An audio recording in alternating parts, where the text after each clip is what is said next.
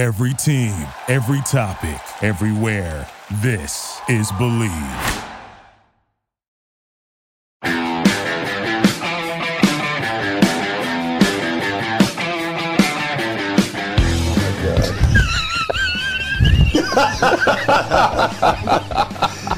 Tommy, Ocean Chinook or Puget Sound Coho, what is your palate favorite? And you drop that kokanee on top of that barn door halibut's head, 67 feet of water, and he was not happy about that. Well, I don't know. What do you think? Boxers or briefs? Ooh, I'm going to have to go with a European cut speedo. Fantastic. Excellent choice. I love tuna. I do love tuna.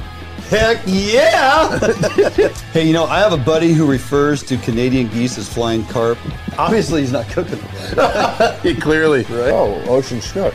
Seriously? Hands down. Really? Hands down. I don't fish for coho. Ah, good point. Hey, speaking of grind, can you tell the difference between ground deer and ground elk? Honestly, taste the difference. You know, Dwayne, we only get one chance to live this life. Mm-hmm. And you will always regret the things that you don't do. So you know what I tell people? Buy the damn boat. Hey, you know, the facts are some days are just a grind.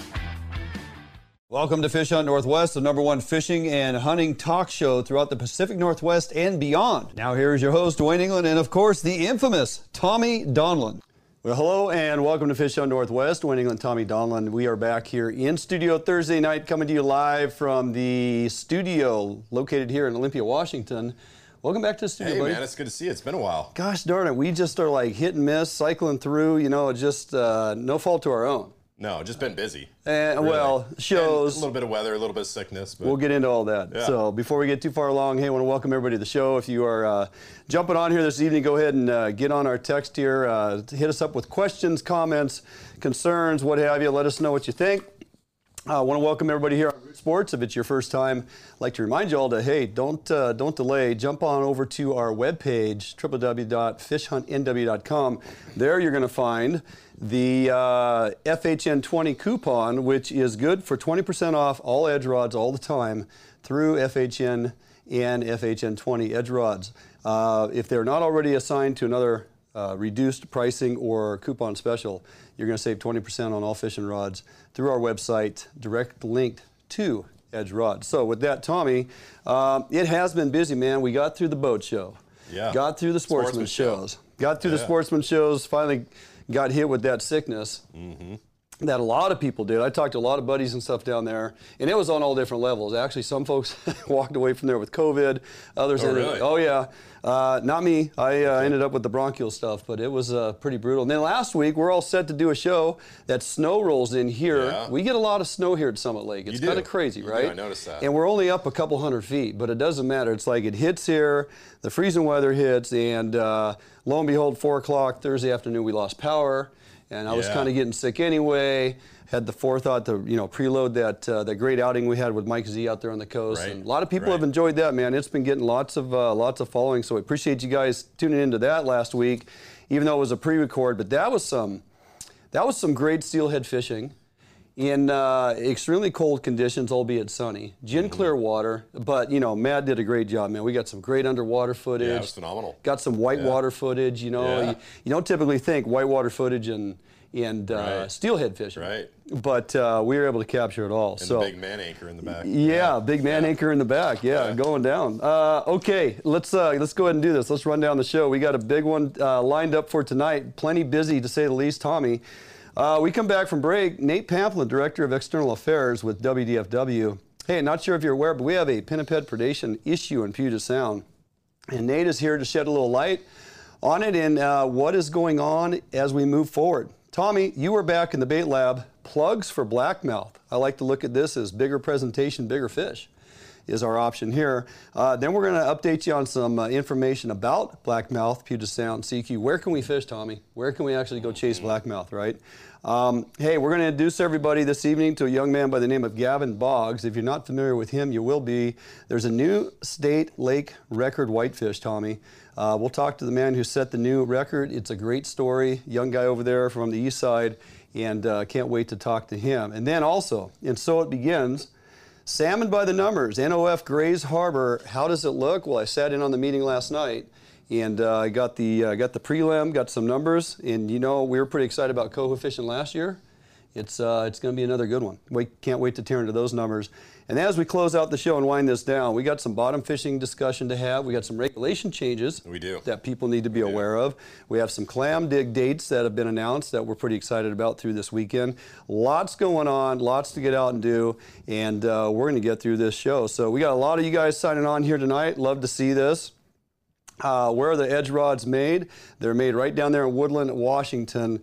100% manufactured North Fork composites and assembly there. North Fork composites build and manufacture all edge rods and 100% U.S. made. So check out their website. That's a great question, Brian, and people do often ask, are they really 100% U.S. made? They are, and in fact, you know, what's odd is, you know, a lot of, the majority, I would say, of the rod manufacturers have a factory build their blanks, and then they ship them out and they finish the completed rod somewhere else. Yeah.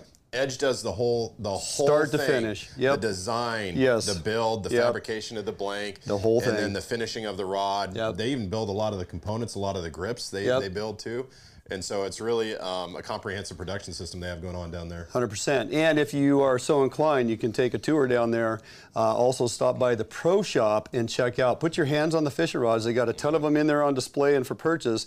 And they got the Pro Shop there with tons of gear. So, all right, great question and lots of good discussion coming up this evening. Don't go anywhere. Going to jump out for a quick break. We come back. Nate Pamplin, Director of External Affairs, WDFW and Pinnipeds, right here at Fish Hunt Northwest. Defiance Marine is the one-stop shop for the Pacific Northwest angler. Defiance Marine guarantees the best price on a new and best service on a repower for your current boat. Defiance Marine is a Honda Premier dealership and one of the largest on the West Coast. Defiance Marine is a boat dealer who proudly sells Defiance, Allied, and Arima boats.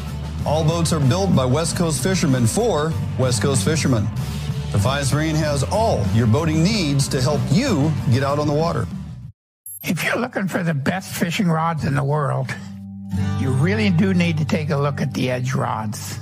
I designed and built new machinery, and I think this new machinery has enabled us to build blanks like no other company could build without this equipment. There is no other rods in the world that are as good as these rods. You owe it to yourself to take a good look at them. All right, welcome back here to the show. Wayne England, Tommy Donlan here in studio, Fish Hunt Northwest, and thanks for joining us. Take a minute, go ahead and share out our content, invite your friends. We got a lot of great discussion and topics to cover tonight, Tommy, and folks need to hear this information. Our first guest up this evening has been on the show previously. I want to welcome him back. Nate Pamplin, Director of External Affairs, WDFW. Thanks for jumping back on the show with us tonight, Nate. How you doing? Doing really well. Hey, thanks so much for inviting me to be on the program. Absolutely. So, hey, previously, and actually the last time you were here on the show, you were actually the policy director with WDFW. Now you've taken a little change in career path here. Kind of quickly describe your current role now with WDFW.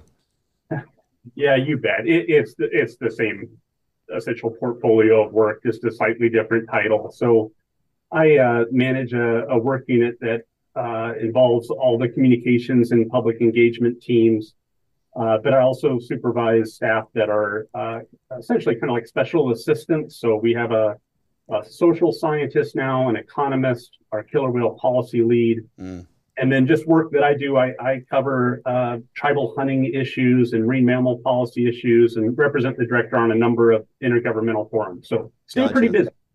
Beautiful, beautiful. So, all right, Nate, here we go. The topic of the night, everybody wants to hear about it, right? It's Puget Sound and the Pinnipeds. And so recently, the Washington State Academy of Science, they published a report. They sent it to the legislature. Could you tell us a little bit more about, you know, what is the report? What's in it? What's the intent of it? And then what's the request from the legislators? Mm-hmm. Yeah, well...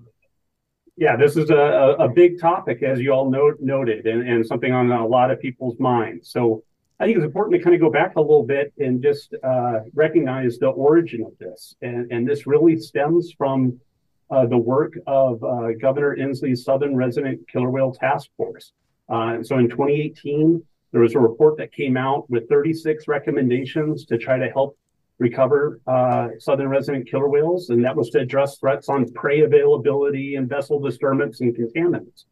Well, two of those recommendations were on pinnipeds. One dealing with sea lions in the Columbia River, and the other dealing with Puget Sound and Outer Coast pinnipeds. And one of the recommendations was, hey, let's convene and work with the Academy of Sciences to convene scientists to look at what is the impact of pinniped predation, and if is it worth intervening, and looking at all the different types of ecological impacts of not only pinniped predation, but if we were to intervene and remove pinnipeds, what would that mean in terms of impacting other components of that food web? Mm. Would there be a release of another predator that would then eat juvenile salmon? For instance, harbor seals eat whiting. And so if you remove pinnipeds, would that allow for more whiting? If you were to do something on pinnipeds, would that affect transient killer whales? Mm. And so the legislature made a proviso for us to be able to contract with the Academy of Sciences. And so they've been hard at work for about the past year and a half or so, and they finally completed the report last fall. Mm. We had worked with the Academy on that contract, and we had worked with the 20 Western Washington treaty tribes on what were those management questions that we'd want this panel of scientists to assess. What was we just got the report back, and we're now kind of pouring through the findings. Right, you're right. Sorry to interrupt you there, Nate. I want to kind of get to the gist of this. What's the key findings or recommendations from the Academy of Science in their recent research over the last couple of years? Yeah, it's really a compilation of the science rather than novel research that they did on their own. But the key takeaway here is they said that the preponderance of evidence supports the hypothesis here that the current populations of pinnipeds are likely impeding the recovery of salmon, and thus they go on to state that probably the strategic removal of pinnipeds is an approach that can be required. And I think that for a lot of folks, that'll be the main takeaway. And, right. And the report says, and the status quo of not intervening would further depress salmon populations. But here's the trick. And this is where I think the Academy also kind of tempered that recommendation, because they indicated that a proposal of this sort will require a substantial investment in scientific capacity and political will. And they also noted that the complexity of the Marine Mammal Protection Act, there's very few administrative options available to actually do this work. And they say that it essentially blocks most pinniped removal from going forward. Mm. And so that's the challenge. And that's something you've heard me say. I've presented this at a variety of different forums over the years. It's nice to have an independent science panel come to that same conclusion. Sure. Yeah, so you brought up a really good point, right? Because that's where my mind immediately went, was the Marine Mammal Protection Act, right? Which is a federal act, and so that has me wondering. You got the Washington State Academy of Science, and they're publishing this data, right? They're doing this report that effectively says we've got an overpopulation of pinnipeds and we need to do something about it. But then you've got this act that's in place that says you can't do anything about it, even if you wanted to. So can you talk a little bit about that working relationship between the state and how the state plans to work with the federal government and address that issue? Well, that's so I'd say from our approach right now is really kind of starting to get the word out about the findings. We have the Killer Whale Task Force recommendations, which said convene the panel, and then they said, if necessary, then pursue the next steps. And that was also including, continuing the diet studies, looking at non-lethal deterrents. Is there artificial haul-out sites that can be addressed, et cetera, et cetera. In addition, we're talking with the tribes. We've had conversations with NIMS. The MMPA does a really good job at protecting marine mammals. There's three possible options under the act to do management removals. One of them has never been done, which is to return management authority back to the state. One has been used probably less than 10 times in the history of the act, which is ask for a waiver of what's called the take moratorium and then request a permit. And then there's another provision which allows for the removal of individually identifiable pinnipeds. And that's the authority that we've used for a number of years down the Columbia River at Bonneville Dam. And it took us 12 years to amend the MMPA. We finally did that in 2018, also one of the recommendations in the Governor's Killer Whale Task Force.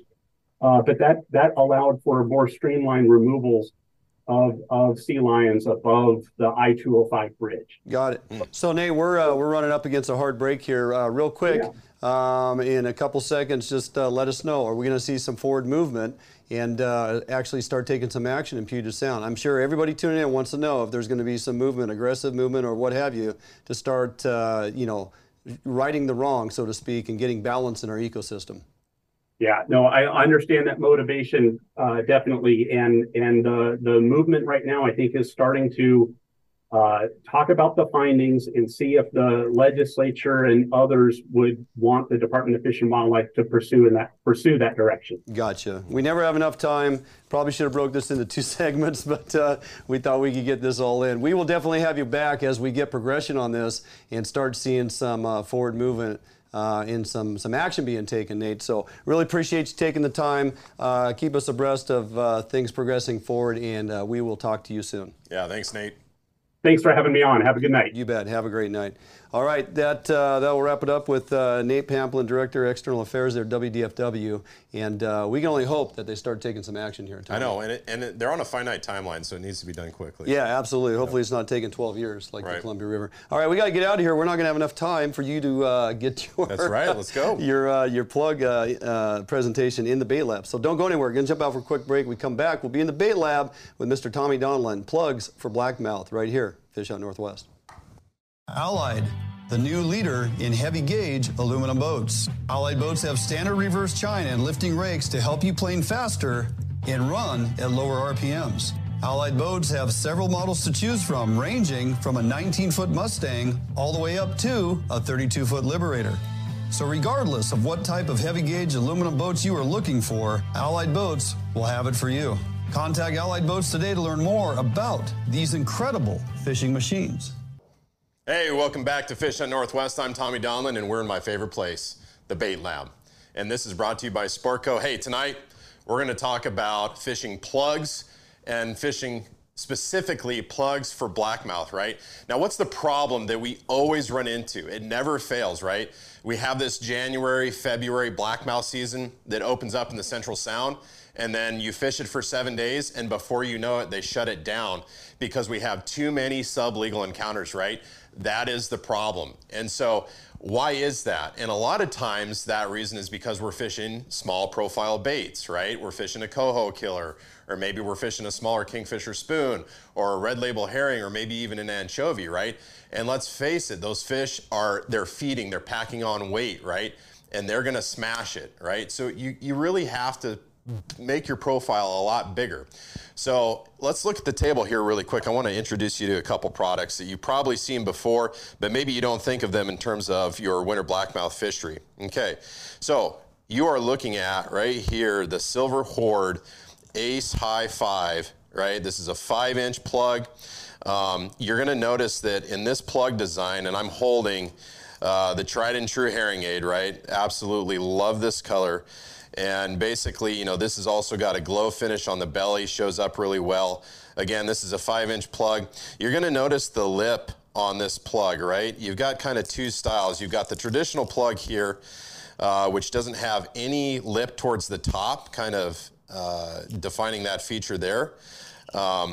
And this is a wider plug. When you look at how wide the diameter is, this one is a lot wider than this one. So you're going to use this one for, you know, if you're slow trolling, you really want to get your speed down and still have that action, okay?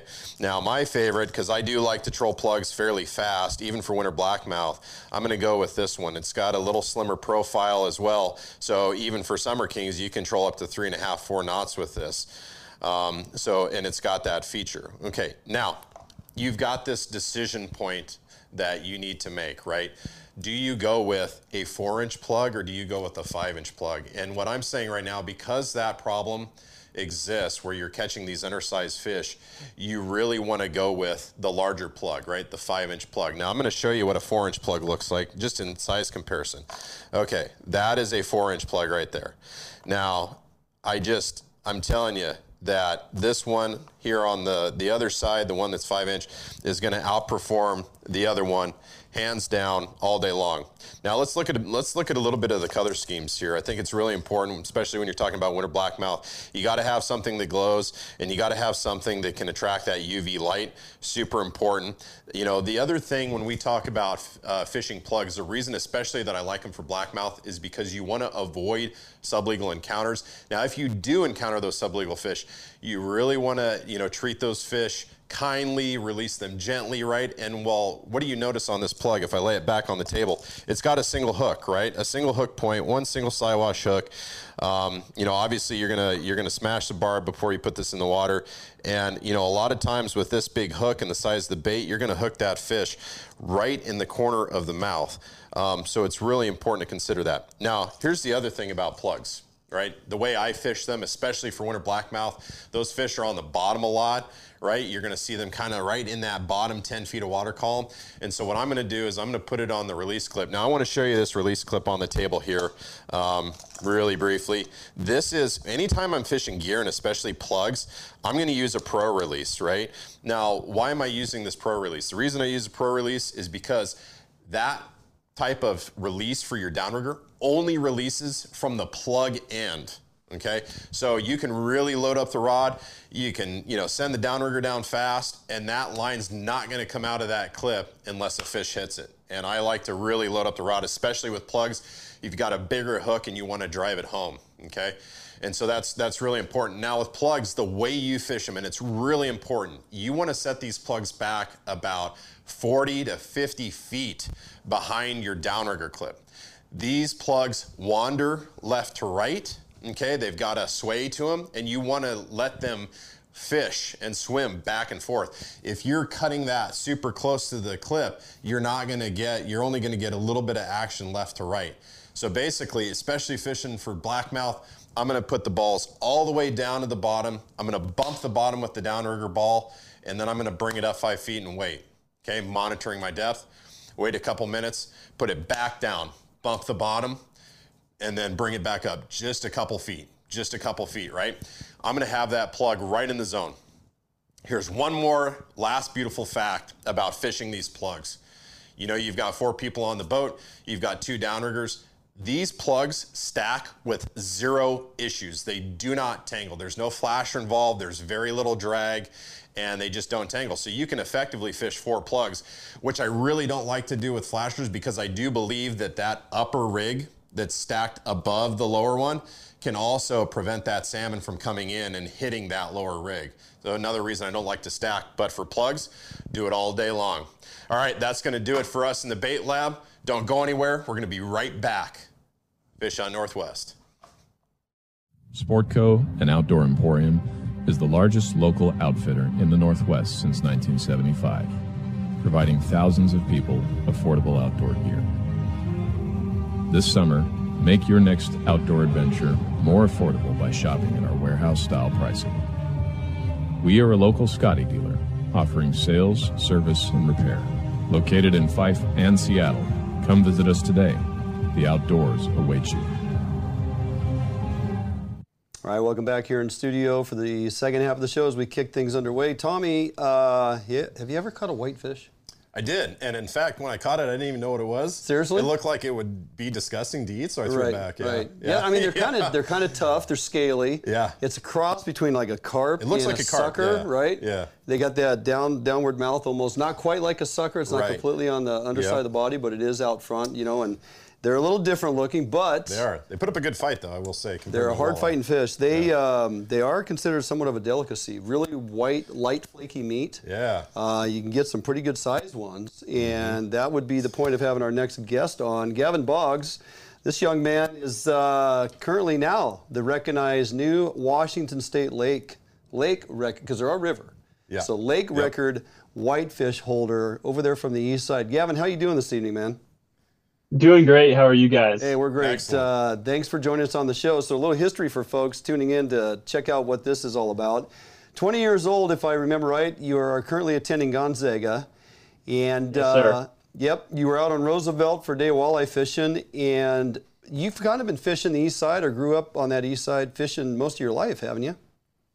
Yeah, I've lived in Davenport my whole life, okay. And for pretty much as long as I can remember, we've been fishing the Rufus Woods, Lake Roosevelt area, and yeah, grew up with a fishing pole in my hand, and it's been I explore quite a bit of lakes and rivers across the Eastern Washington area. I really don't expand outside of that, but sure. Yeah, that's great. So it sounds like, you know, so this day that you caught this record fish, you know, you were walleye fishing. It sounded like maybe it was a little slow. Tell us a little bit about the day. Like, how did the day start? How did it unfold? You know, what kind of techniques or presentations were you using? Yeah, so it ended up just being me, my dad, and my college roommate. We were super pumped to go out and start some walleye fishing. We hadn't been walleye fishing this winter yet. So we just started off the day, got out there pretty early in the morning and started doing some jigging. It's pretty tough luck in the morning to start off with. We were only able to land one fish. And so we moved all up and down the lake and tried to get on them. Couldn't get on any. So we ended up going back and only having one fish in the live well. So we went back and got some lunch. And then later that afternoon, me and my roommate went back out. Went downriver a little bit farther than what we were fishing earlier that morning, and yeah, threw on a swim bait. I was fishing a 4-inch Kitech swim bait, and you know, just going for walleye because the previous weekend we were fishing some net pens, and I ended up hooking into a decent walleye and losing it at the boat on that same swim bait. So threw out that same presentation, and we were getting some marks on our electronics, thinking that there were walleye down there, and you know, Little did I know that there's a whole school of whitefish underneath of us. That's awesome. And yep, it's a odd presentation for a whitefish to eat, but you know, he wanted the whole thing. He had it down his throat. Holy cow. He wanted it. So yeah, it's kind of weird to see all these people fishing the smaller tungsten jigs, you know, tip of shrimp and all the smaller presentations people love, but it goes to show that bigger fish might want bigger presentations. Yes. Yeah. You know, I was fishing pretty deep down in there, down the water, about 75 feet. And, yeah, he pulled pretty hard. You know, I thought it was a pretty big walleye when I first hooked into him. Oh, I'm sure. And I was like, man, I was telling my roommate, Connor, you know, go grab the net. I think this is a 30-inch walleye. And to my surprise, yeah, we've seen it. And he's never seen a whitefish either before. So when I got that thing up, we seen it down there probably 10 feet under the water. And he's like, dude, I think you hooked a carp. And I was kind of disappointed. Yeah. Because right. I was like, you know, in my mind, I was like, okay, I got this pretty big walleye on. Super excited. Go grab the net. Get up to the boat. I don't want it to be a carp. I mean, carp are fun to catch too, but yeah, I was hoping it was the carp fish. No offense to the carp lovers. Yeah. Yeah. They fight pretty hard too. Yeah. Yeah. I love catching those guys in the spring, but. Well, I tell you, I got it up to the boat. Whitefish has got to be, you know, fight, as you said, is pulling pretty good. So you have to think you got a good sized walleye on, because if you're walleye fishing, anything's pulling good, you know, and you're thinking you're hooking walleye, it's got to be a good sized one if it's actually, you know, putting up a fight. So I can see why you're pretty excited, thinking it's going to be. So tail of the scale, Gavin, the old record, the old Washington State Lake whitefish record was what? 7.5. And your fish weighed in at? 7.86. 7.86. Yeah, that is a hog. You like that thing, Tommy? Yeah, Gavin, we got your picture up right now on the screen. Yeah. And that is a hog. That is a big whitefish. Man. And I'm here to tell you, you know, WDFW, they do some net surveying, which you're well familiar with over there at Roosevelt when they're trying to ascertain on the pike and whatnot. And they have pulled in, Chris Donlan, the program director over there, they have pulled in some monstrous whitefish. Obviously not line and hook caught, so not a state record, but they know that there is, you know, whitefish in Roosevelt that exceed 10 pounds. So yeah, the fact that you were over a school of them is pretty impressive. Yeah. Yeah, and I wasn't really aware of the fact that they were catching big whitefish in their nets. Right. Until I got the opportunity to go verify my fish and talk with Danny Garrett from the Department of Fish and Wildlife. Mm-hmm. And, you know, I posted that post on Facebook too, in Eastern Washington Fishing, and someone uploaded a picture of that 9.6 pound whitefish that they had caught in their nets. Right. And I was like, that is just unbelievable. Yes. You know, it's huge.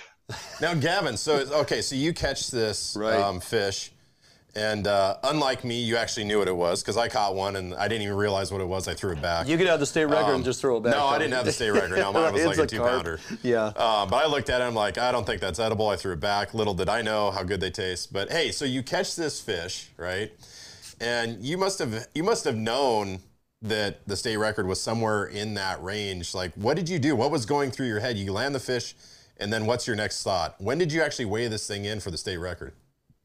So, yeah, immediately when I got it in the net and got it in the boat and was holding it in my hands, I was like, dude, I've never seen a whitefish this big in my life. No kidding. So I ended up having my buddy take a couple pictures, which is what you guys seen there. Right. That was probably 30 seconds after the catch. And I texted a couple pictures. Actually, I called my dad. Shout out to my dad. I called him, and I was like, I just caught a big whitefish. I'm going to send you some pictures. I think it could potentially be a state record. I don't know what the weight is.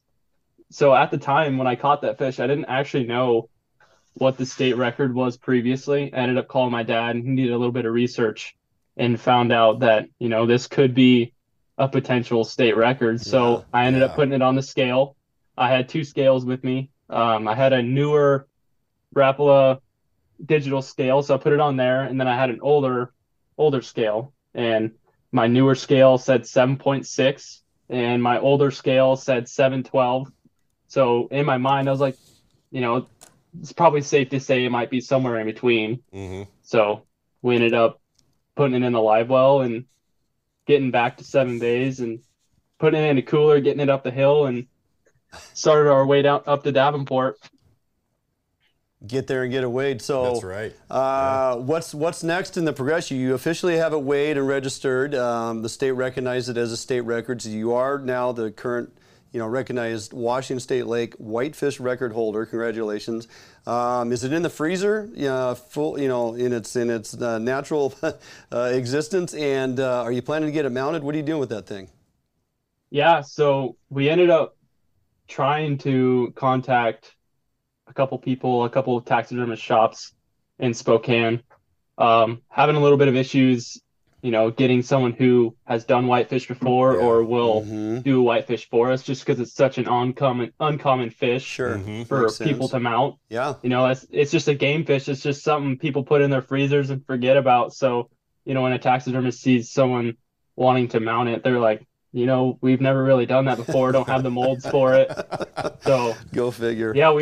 We've got it in the fridge, and we're actively searching for anybody around the area, you know, who will be willing to mount it for us. And I was hoping we got to help you get the word out there. There's got to be some taxidermy that would take pride in the fact that they're mounting the Washington State record whitefish and put their efforts to work and let their art be seen on your wall, and, you know, pictures and everything else that can get spread around social media and what else. But yeah, we'll get the word out there for you, Gavin. That thing needs to get mounted, and you need to actually have that obviously in your home or your dad's place there or whatever at Seven Bays, and you know, show that to family and friends for the rest of your life. I just got one more question though, Gavin. So you mentioned something, and I know what I would do, so I'm curious what you would do. So you said your friend said that, oh, you've got a carp, right? He made that statement. You're fighting this fish, right?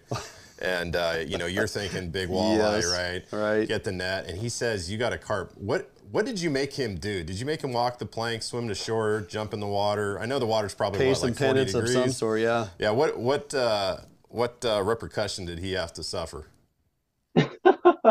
Well, honestly, there were no repercussions, but true Gonzaga man, gentlemen. True Gonzaga. It's an inside joke from now until forever. You know, it was hilarious. Me and him both looked at each other in shock after it all happened. Like, we can't even Bleav this is happening right now. So right on. I don't know. It could have been worse. Oh, it's just a carp. I'm going to cut your line. You know, just gonna break them off, get rid of it. Yeah, this thing stinks. You ain't getting that in the boat. They smell terrible. So, well, congratulations, Gavin. Yeah, appreciate you. Yeah, absolutely. Hats off to you, man, for recognizing what you had there and following through on it. And yeah, we'll get the word out there, buddy. We'll try to get somebody to take that on.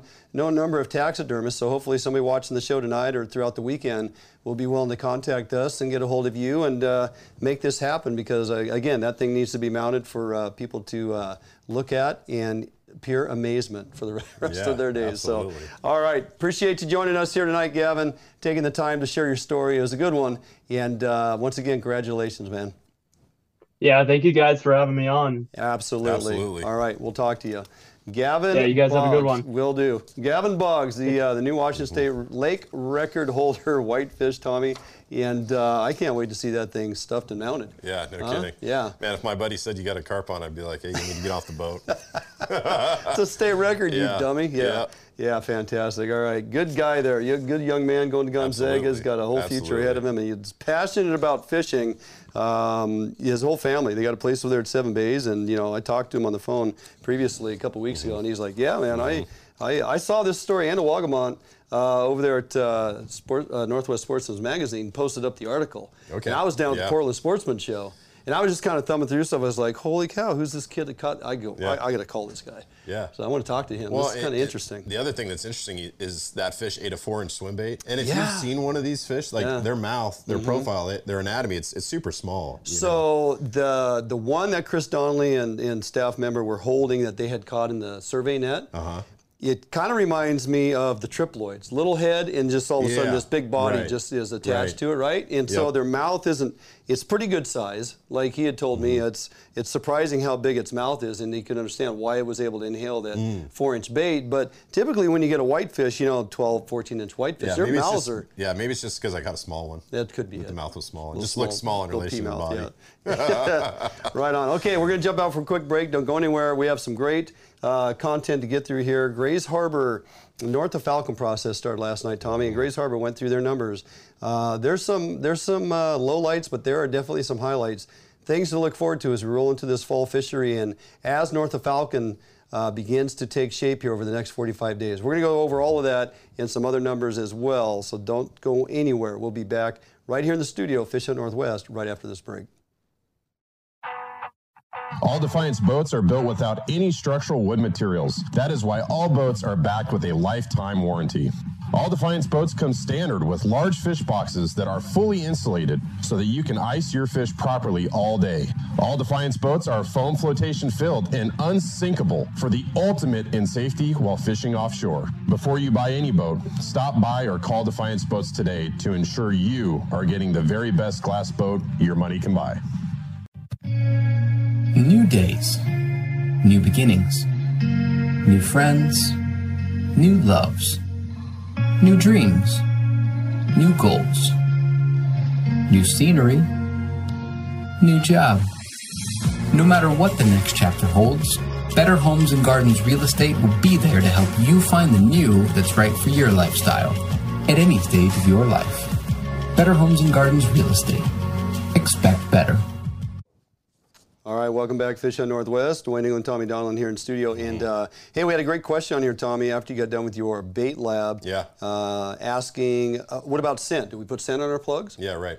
I feel like such a failure for not even talking about it. Oh, really? But, you know, somebody was putting me under a lot of time pressure. We were under the gun here. Yeah. Said you got to get it done, right? Yeah, right. But, yeah, absolutely. So, Podsky's Fire Gel. And, Jordan, what scent is that we use? Tuna. Tuna, all the time. Also shrimp, right? Any scent that's got that high krill content. And just FYI, I like to put it just on the lip of the plug, just a thin layer.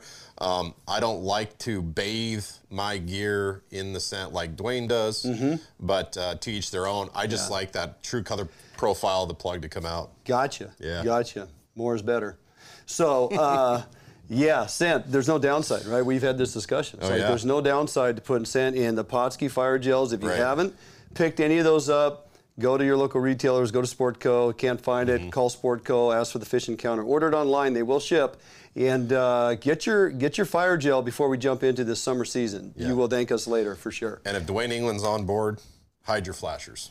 There you go. Item. They're going to get lubed up. They're going to get lubed. Hey, so last night, Tommy, I took time to sit and jump in on the Zoom. Gray's Harbor, Willapa, North of Falcon process started last night. Tomorrow afternoon, or tomorrow morning to afternoon, 6-hour time frame, is actually the Washington entire state salmon forecast meeting here in Lacey. So I'm going to try to maybe head over there and say hi to a few folks and listen in on some of those presentations. But this is the start of it, man. This is when we start gearing up and getting the numbers. The preseason forecast is always kind of the precursor, as I say, to what we either may or may not get, and as they start to mold or draft these seasons based on the actual numbers. That's right. Yeah. Yeah. So a lot of these numbers that are presented, they've come to agreement with the co-managers, because if they're not coming to agreement on preseason forecasting, we're already starting off on a... Right. If we don't have agreement, we're not doing it. Correct. Right. So some lowlights with Gray's Harbor. We got a bit of a Chinook downturn last year, somewhat this year going into it. Looks like even a little bit more dropping off. So for the Humpulips, for example, we always look forward to that that Chinook opportunity. It starts in September. Typically, it's a mixture of wild and hatchery retention opportunities. In some years, this is not going to be one of those years. Our natural return on the Humpulips is 41.78. They need 35 plus some change to meet escapement. It really leaves 605 fish on the table. And you may say, well, why can't we go after those fish? When you divide that by 2, because anything that's on the table after recognized escapement needs or hatchery needs, we divide that with our co-managers, right? So we're getting 50% of that. So we're talking 302 fish. What are we gonna do with those 302 fish? We're going to utilize them as we go after coho. We're going to utilize those for impacts, in the model for impacts as we go after the hatchery fish, which the hatchery fish numbers, Tommy, don't look too bad. Yeah, not bad. Yeah, we got 43.57 total, half that, 21.78. So we're going to get, we're going to get 21.78. It's going to give us a couple thousand fish. We're not looking at an opportunity of, say, whacking and stacking 2 Chinook out of the gate. Probably going to be one. Probably going to be one fish, hatchery retention only on your Chinook, as part of your bag take for the Humpulips, okay? Let's look at the coho, though. Coho numbers over there on the Humpulips don't look too bad. Natural is 6,200. Escapement, though, is 6,894. We're actually in the negative, 682 fish. The coho, the wild coho, the natural coho component there in the Humpulips of this fishery has been on the decline for a number of years. We have not kept a wild coho out there off of the hump for a very long time. So really now we're looking at going after hatchery Chinook, hatchery coho. Hatchery coho numbers don't look too bad. Yeah, we got to get them out of the system, right? That's the other thing. So the number that we can fish on ourselves is 12,836. That's our half. So that does give us a pretty ample opportunity on hatchery coho. I would project, in looking at historically how these seasons are modeled and options that they'll throw on the table that collective groups need to come to decision on. We're probably looking at a 2-fish limit through September and October. September, probably October, you're going to see one of which one may be a hatchery Chinook. Two-fish limit, 2 hatchery fish only release, all wild coho, all wild Chinook. Makes sense, right? We'll probably get in November. They may drop that to 1 fish depending on how much is left on the table. But, you know, we do have a decent coho opportunity out there. The numbers aren't like mind-blowing, but they are pretty decent to go after them. That's a pretty good amount. Chehalis is doing much better in some regards. Now, I have been just waiting to get back to the opportunity to retain Chinook in the Chehalis Basin. Back when I was on the committee there, on the advisory committee years ago, we had instituted a process of recognizing 3 of 5. We have to meet escapement 3 of 5 years, consecutively, or 3 within that 5 years consecutively to be able to even consider having a take fishery on the hatchery fish, right? We've got to meet that escapement need on these wild fish. So. I'm sorry, so does that have to be back-to-back-to-back years? No, years, so we could... Or just any 3 of 5 year period? 3 of 5. Yeah, okay. 3 of 5. So you could go 2 in a row, miss 1, and then get in another, miss a year. And then if the 6th year, for example, we have 20,000 fish coming back, we would be able to fish on those because we previously met at 3 of 5, right? So when you look at our last 5 years, where are we? The last 5 years, we met escapement 3 years. But the numbers coming in this year don't warrant the opportunity to go after them. Ah. Okay, so Chehalis, we have natural return is 10,828. We need 9,753. So you go into that and go, well, we're above escapement. But when you divide the 1,075 fish by 2, it puts 535 fish on the table. And I can tell you from past practice, when we go after those hatchery fish out there in the bay along with our coho fishery, a pretty efficient recreational fleet can mop those 500 fish up in as little as 2 days. Okay. I mean, done deal. Yeah. Now we have nothing to wager against to go after a coho. For coho. Yeah. And you guys need to remember, it's all about catch and release, encounters, and mortalities. Right. So they're going to put that mortality rate on there. So would you rather fish for 3 months on a robust, wide open, 2-fish limit, as we'll get to the numbers here on our coho? Right, no doubt. Right? No doubt. Or you just want to go after a few of those Chinook and bonk them, and then we're done. So what kind of numbers are we looking at in terms of that available fishery to be able to fish on those Chinook? Does it have to be 1,000, 2,000? Like what number? It's got to be a couple thousand above escapement. There's a 10%, I believe, 10% impact on that. So yeah, it's a couple thousand fish above escapement. And you know, the thing about this is, you know, there are agreements with the I got it here. Let me just stick through my notes here. So there are agreements with Alaska and Canada, right? We have the U.S. treaties, and we have the Pacific Salmon Treaty is what I'm trying to recall. So that has been reviewed and is being held in a magistrate rules right now in changing the percentages that they allow to get past the commercial fisheries in Alaska and Canada. So they threw out a number last night, or I found 16,250 Chinook were taken last season by the fisheries up north. Okay. Okay. If you curtail that, let's say they only take 6,500 fish. If we have 10,000 more, they know for certain. When I say 12,000 or 16,250, those are Gray's Harbor bound Chinook. Okay. They know that by the wire code tagging, right? Yep. So they know surveying that there's 16,000 fish consumed in those northern fisheries, BC and up there in Alaska, in the commercial fisheries. If they forego and let 10,000 of those fish go by, and we get them down here, turning the corner, jumping into Gray's Harbor, you know, that's going to bump our numbers by 7,000 or 8,000 fish potentially. Right. Now we're fishing for our own Chinook on our Gray's Harbor region. Yeah. But until we get them to curtail some of that, you know, fisheries up north, they're going to continue to intercept those fish when they turn the corner up there. So those discussions are happening, but as it was expressed last night, it's probably at least another year until we see any change in that modeling. So what do we have to look forward to? Tell me, we got the coho numbers are coming in pretty substantial. On the wild fish for the Gray's Harbor Basin, main stem Chehalis and tributaries, we're looking at 96,629 natural fish. What do we need for escapement? 28,500. That leaves 68,000 and or for the recreational opportunity, 34,000 wild coho. Right. That's just the natural coho side. That's just the natural coho side, 34,000. Right. Okay? And then you have another almost 43,000 on the hatchery side. Right. The hatchery take on that, they only need 1,500 fish. Yeah. Out of 85,000 coming back, right? So you couple that together, we have 76,700 plus a few, 76,000 coho coming back to the Chehalis Basin. Yeah. So if we can not have to deal with Mother Nature, low water, river closure, secondary to low water. We had 30,000 coho go up to Satsip last year during the closures of the low water. Yeah. Okay.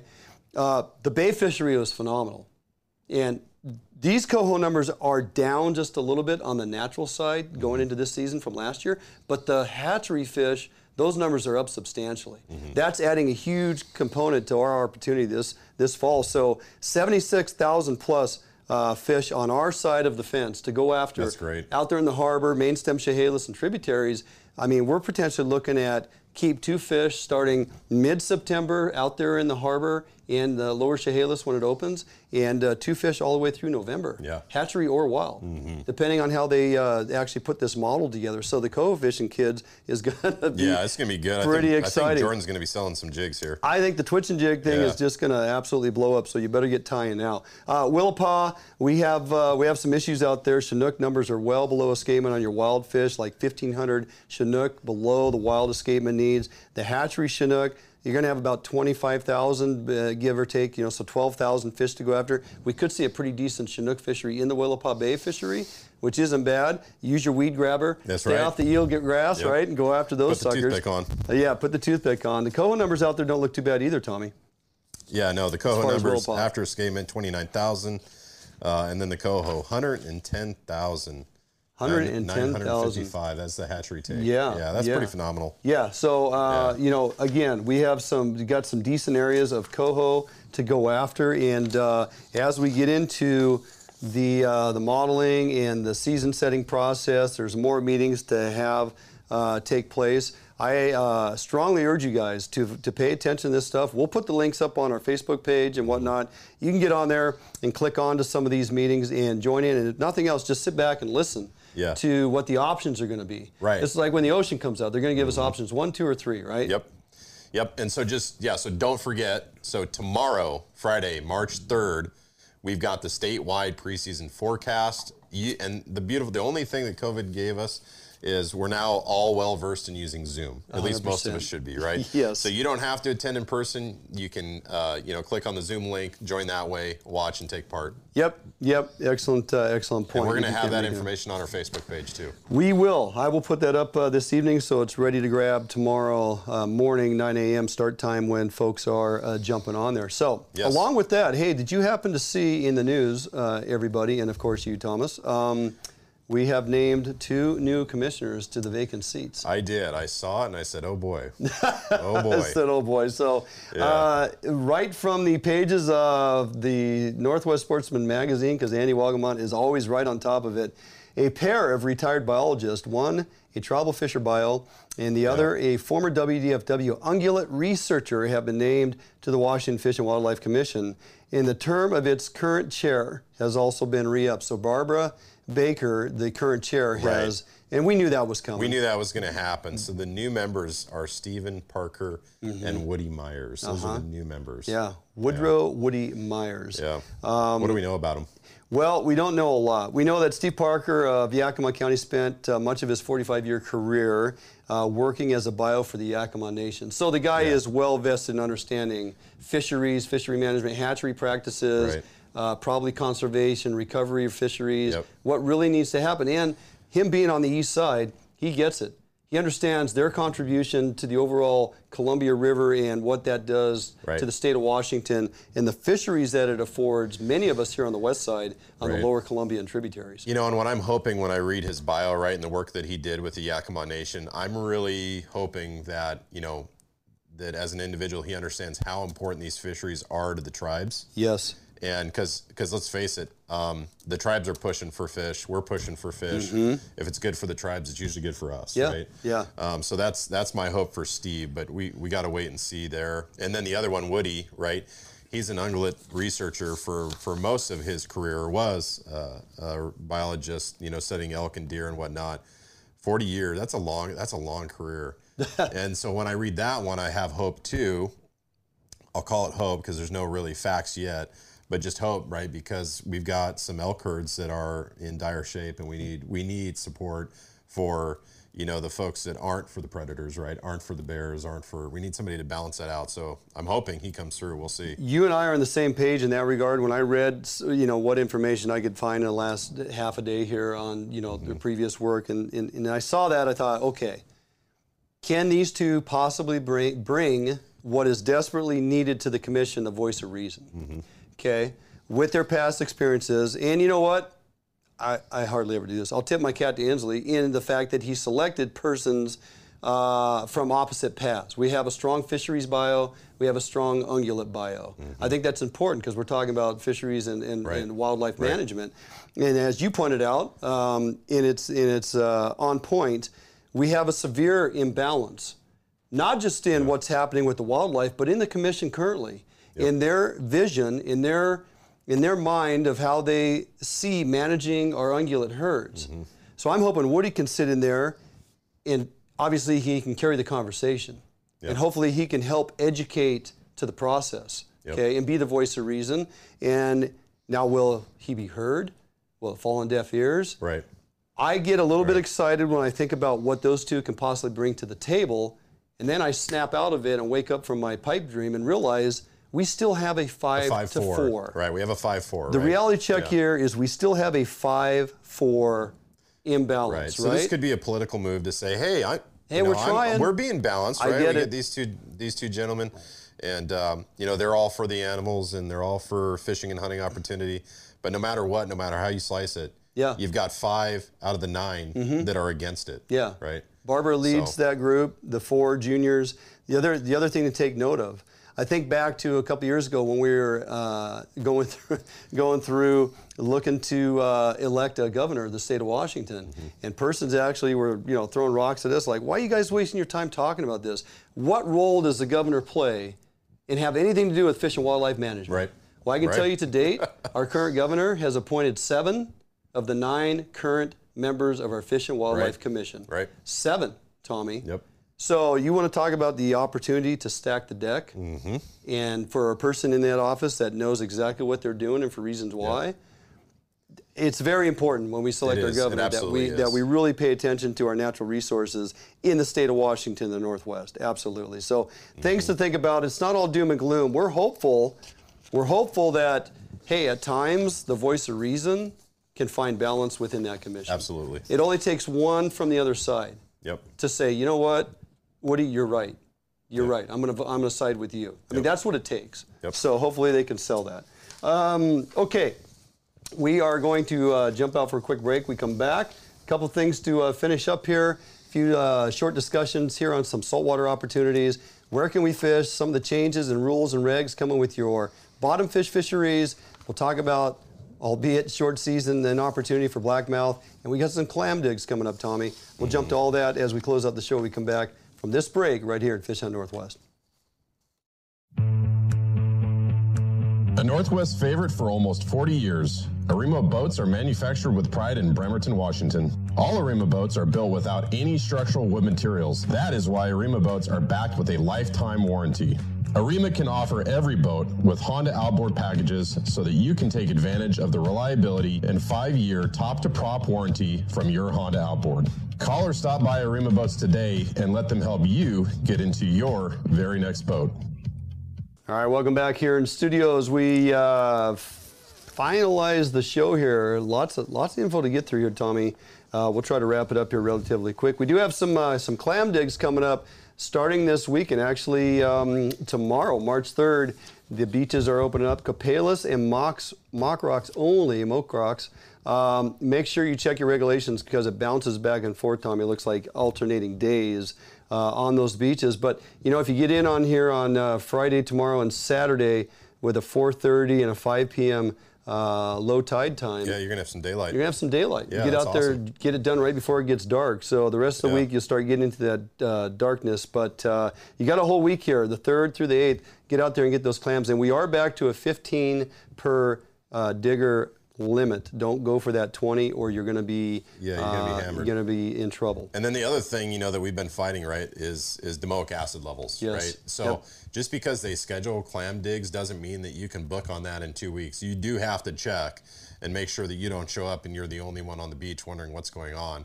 And don't think that it's a good thing and you got the beach to yourself, because you may end up extremely sick. With some nerve toxin. And violently ill. Mm-hmm. So don't do that.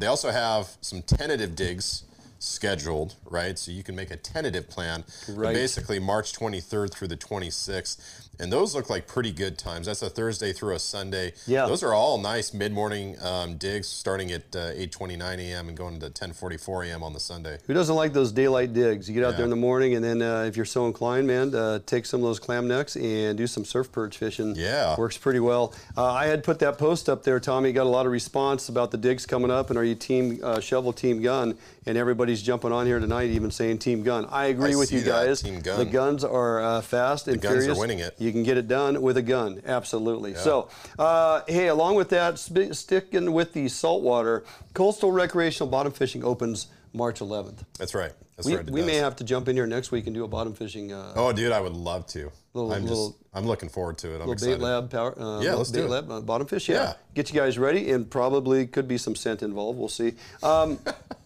March 11th with some new rockfish regulations that you got to pay attention to, or you're going to get yourself in trouble. Tommy, what's that all about? So check this out. You know, you got to keep this in mind.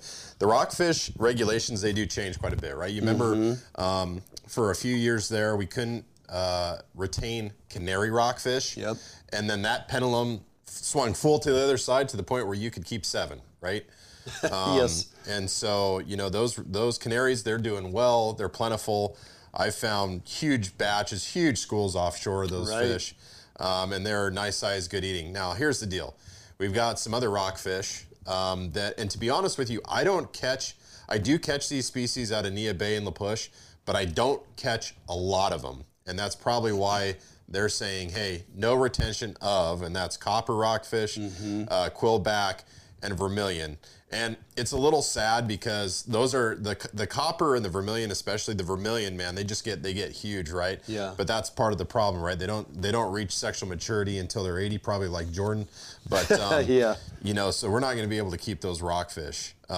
May, June, and July, right? And they're doing it in those months because that's when the peak rock fishing. Right. Exactly. Yep. That's when everybody's excited about it. By the time the salmon get here, the tuna get here, everybody's pretty much done with the rockfish. They're like, what's a rockfish? Yeah. Right? But the thing is the opportunity is still open. Yeah. So here's the other thing. Don't forget, anytime you're bottom fishing, you have to have a descending device. Yeah, absolutely. And tell you what I'm going to do. I've actually got screenshots from my sonar with my Ray Marine chart plotter that I'm going to put up, and it shows releasing yellow eye. Oh, nice. And what you see on the screen, right? I've got a, let's see, it's a whole a high, low, wide, and it's a 275 sonar with the fairing block. And that with that sonar and the Axiom Pro, you can see the downrigger go down, right? I attach the sequalizer to the downrigger, right? It's the one that's got the clasp. You set the knob so it tells basically what depth you want to release that fish at. You can see that downrigger go down. You can see the fish release off the downrigger and swim down and away. Oh, is that right? You can see the fish take off and go down. And you took screenshots of that. And I've got the screenshots from the screen. Real nice. That I'll put up. And so the reason that I mention that is because a lot of people foo-foo the idea. Oh, that fish is never going to survive. It's got barotrauma. You would be surprised, right? And the reason, again, Ron Garner's done, and Puget Sound anglers have done so much work to get us the opportunity that we have, because they were able to show a couple instances where they tagged rockfish, right? Specifically, the one that comes to mind is the female yellow eye that was caught and released in Hood Canal. Oh. They released it, caught it a year later. It had spawned and survived event coming up and then going all the way back down. So Bleav us when we tell you this, it works. So use a descending device, sequalizer and a downrigger, the best combo you'll ever have. It's the most efficient way to do it. Nobody has to stop fishing and put a 10-pound lead on with the sequalizer to get it down on a rod. It's just not efficient that way. So highly recommend the downrigger. Downrigger works well. I tell you what doesn't work, not using a descender, which you're required to have them now. Right. But I have fished out there on the ocean before, and you look around, there's one boat out there catching yellow eye or whatever, and they're just tossing them. Pretty soon there's like 3 or 4 of them floating out there on the ocean. You know, you're just going, seriously? Right. You know, you want me to take a picture of your boat and say, hey, here's what's going on. That is not acceptable with technology today, and the fact we're trying to, be conservation mindful, release these fish appropriately and send them down. They have a very high success rate and survivability. Now, I will say, every year that goes by, I see less and less of that every year. So I do Bleav people are getting the message and they are descending them. Yeah, it takes time, but it's totally worth it, and that's what keeps our fishery open. I agree. So we got a number of dates and whatnot, with the openings coming up here, Tommy. We got a number of halibut dates specifically that, holy smokes, I mean, if you're fishing within marine areas throughout Puget Sound and whatnot, there are a significant number of days to go after some halibut, which is pretty encouraging. Yeah, and what I would recommend folks do is, you know, we get that Eastern Strait opener that happens, you know, a little bit earlier, right? That opens in April. And again, Puget Sound anglers, obviously led by Ron Garner, this is another case where they did a lot of work to make sure that that opened in April. And that's when those fish are in the Eastern Strait, okay? And so you want to take advantage of that. The other thing that I'll say is the unofficial state record came from Area 7. There was a approximately 325-pound halibut caught in Area 7, 80 feet of water. The guy couldn't find a scale large enough at any of the local grocery stores around Mount Vernon to weigh this thing. So he takes it home, hangs it from his tractor, and takes a picture with it and gets a tape on it. And so there's a lot of big fish there. I know a handful of people that have caught very, very large halibut there. So that's one of the best places to do it. And again, you're not fighting a lot of that ocean swell either. So good spot to go. Opens April 6th. Check your regs. Of course, you know what I'm gunning for. I'm gunning for the ocean, right? So my boat's going to be up at Big Salmon Resort, Nia Bay, in April, middle of April. Start on bottom fish, and then halibut's going to open in May. And then it's going to be wide open sleigh days as far as you can see in May, June, right, until it closes. So you and I are going to get on the water. We're going to get some great content. I'm looking forward to getting back up there. You know, this will be, didn't do Nia Bay last year, spent most of my time at Westport. And so I'm looking forward to getting back up there. It's been too long since I've been there. It's been a bit, and should be good. And yeah, you're right. I can't wait to get up there. We're going to get some, not just some good time on the water, but some great content.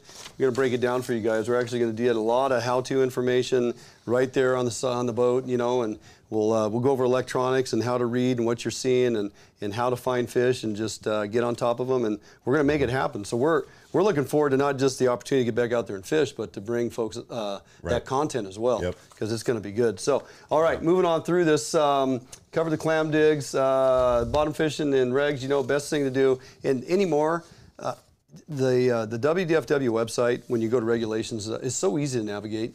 Those drop downs and it's gotten a lot better over the years. The marine areas and stuff, it's all right there in your face. You can't hardly screw it up.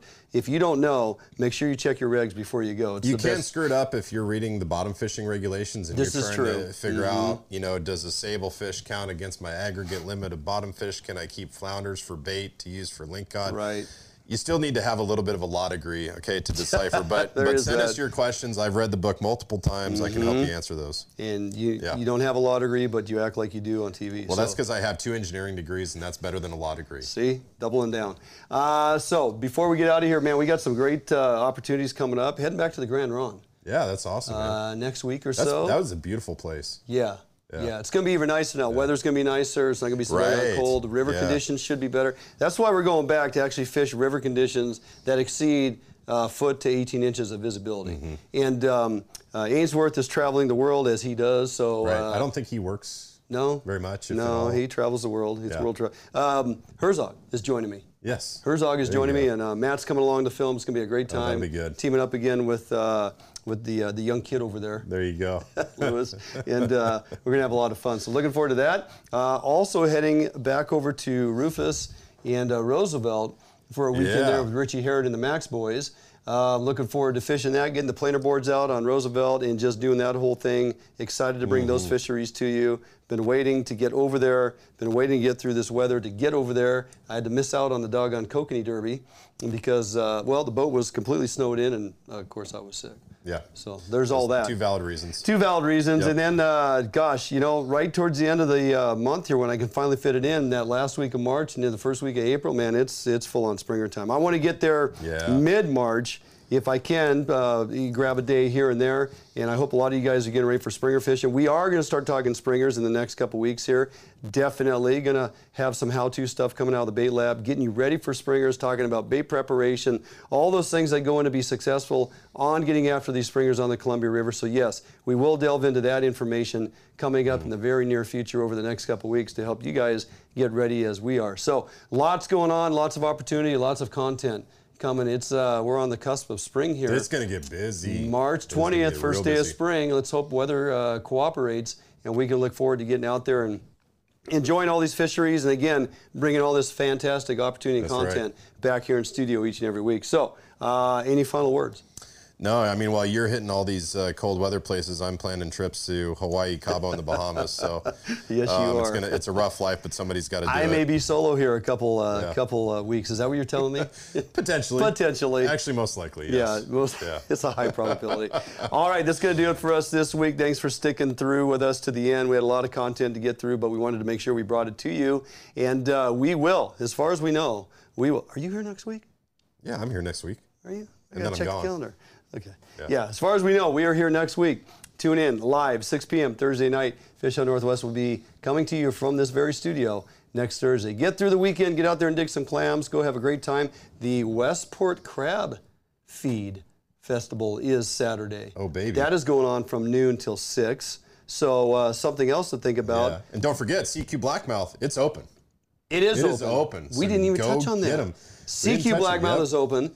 Let's take the wind out of the sail before we get out of here. Area 10 is not going to reopen. That is right. Thank you for the reminder, my friend. I almost forgot about that. Yeah, Area 10 is not, as far as we know right now, is not going to reopen until the summer opportunity, and we don't even know what that date is until we get through the North of Falcon process. So the only blackmouth opportunity we have currently is CQ with a one fish limit. Not two. Not two this year. Yeah, thank you, Jordan. We have. Remember, they shut us down early last year, so they're trying to get ahead of the curve there and say, "Hey, one fish for you, no more." Sam Rutledge, this is your fault. Yeah, he's out there killing too many. One hatchery Chinook retention CQ through the end of April, if we can make it that far. All right, we are definitely out of here now. We have done our due diligence. We've packed your heads with plenty of info. We will see you next week, Thursday evening, 6 p.m. right here at Fish Hunt Northwest. Hey, thanks for joining us here on the Fish Hunt Northwest weekly podcast. I want to remind everyone that you can catch our weekly live stream show on our Facebook page and, of course, our YouTube channel every Thursday evening at 6 p.m. West Coast time. You'll get our insightful in-studio interviews, our extremely detailed how-to segments in the bait lab, the infield segments we bring to you when we're on the water or in the woods, and, of course, our amazing cooking recipes in the kitchen with co-host Sherry England and Chef Jeff Maxfield. Give us a follow on our Facebook page at Fish Hunt Northwest. Also subscribe to our YouTube channel at FishHuntNW. Find us on Twitter and Instagram. And finally, go to our webpage at www.fishhuntnw.com for all the latest and greatest info. Join us each week here on our podcast. Join us each week at our live production. Have a great week, everybody. We'll see you soon. Thank you for listening to Bleav. You can show support to your host by subscribing to the show and giving us a 5-star rating on your preferred platform. Check us out at Bleav.com and search for BLEAV on YouTube.